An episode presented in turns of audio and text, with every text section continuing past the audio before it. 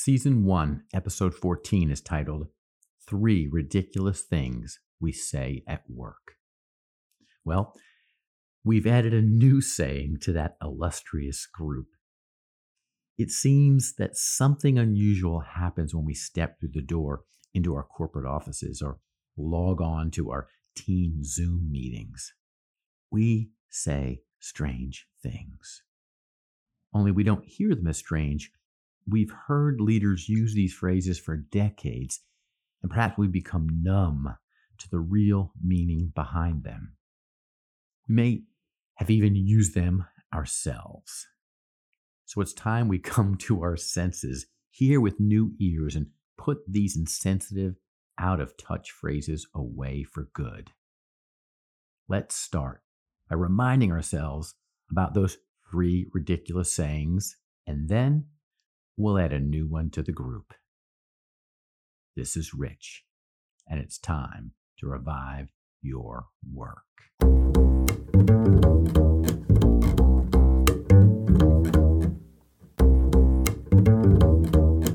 Okay, a brief review of three ridiculous things we say at work.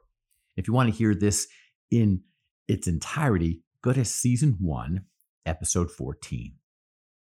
Number one, it's business, it's not personal. Really? What might run through your mind when greeted by that phrase?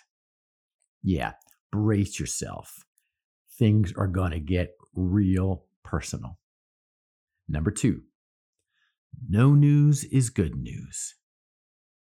So, when we break that down, what it really means is so when things are going great, don't expect to hear a word, not a pin drop. But the minute something is lacking, wrong, or late, you'll hear about it loud and clear. The fact is, no news is bad news. Number three, I have an open door policy. People want your time and attention. What they don't want is to be the initiator. The reason the open door policy doesn't work is because engaging leaders aren't passive. They initiate contact and interaction with their teams. So get up and get out of your open door. The open door policy is dead. Okay, so here's another ridiculous thing we say at work. This year, we expect you to do more with less. So, where else in our lives do we say something like that? At the beginning of a Formula One racing season, would we expect the owner to say to their team, This year, we expect faster times and more victories?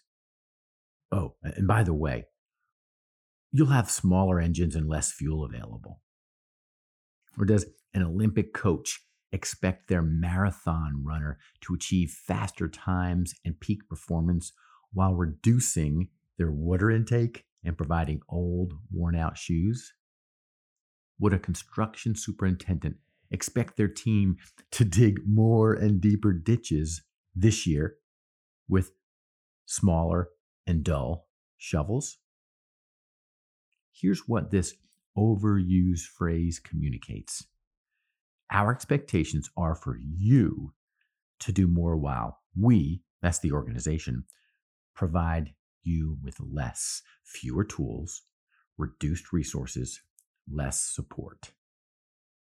And think about when the do more with less conversations often show up either at the end of the year where people have given their all and are mentally and physically tired, or at the beginning of a year as some type of strange kickoff message.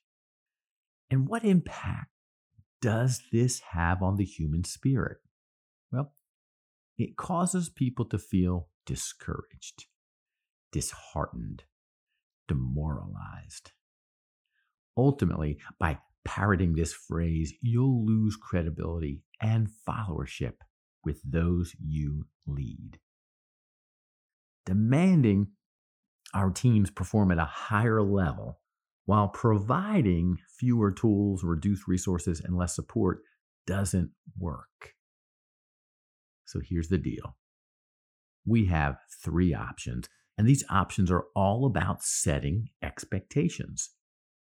One, do less with less. Right? We expect less of you, and you can expect less of us. Makes sense. Two, do the same with the same. That's the status quo. Let's all do the same as we did last year.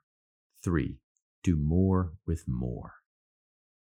That message is that we have higher expectations of you so you can have the same for us. We expect you to perform at a higher level. You can expect us to provide the tools and the resources and the support you'll need to accomplish the job. So decide which one best fits you and your team. Own it. It's okay to be real. Perhaps you're facing a season when the best you can hope for is to do less with less. Courageous leaders will have that difficult conversation with their team and be aligned with them.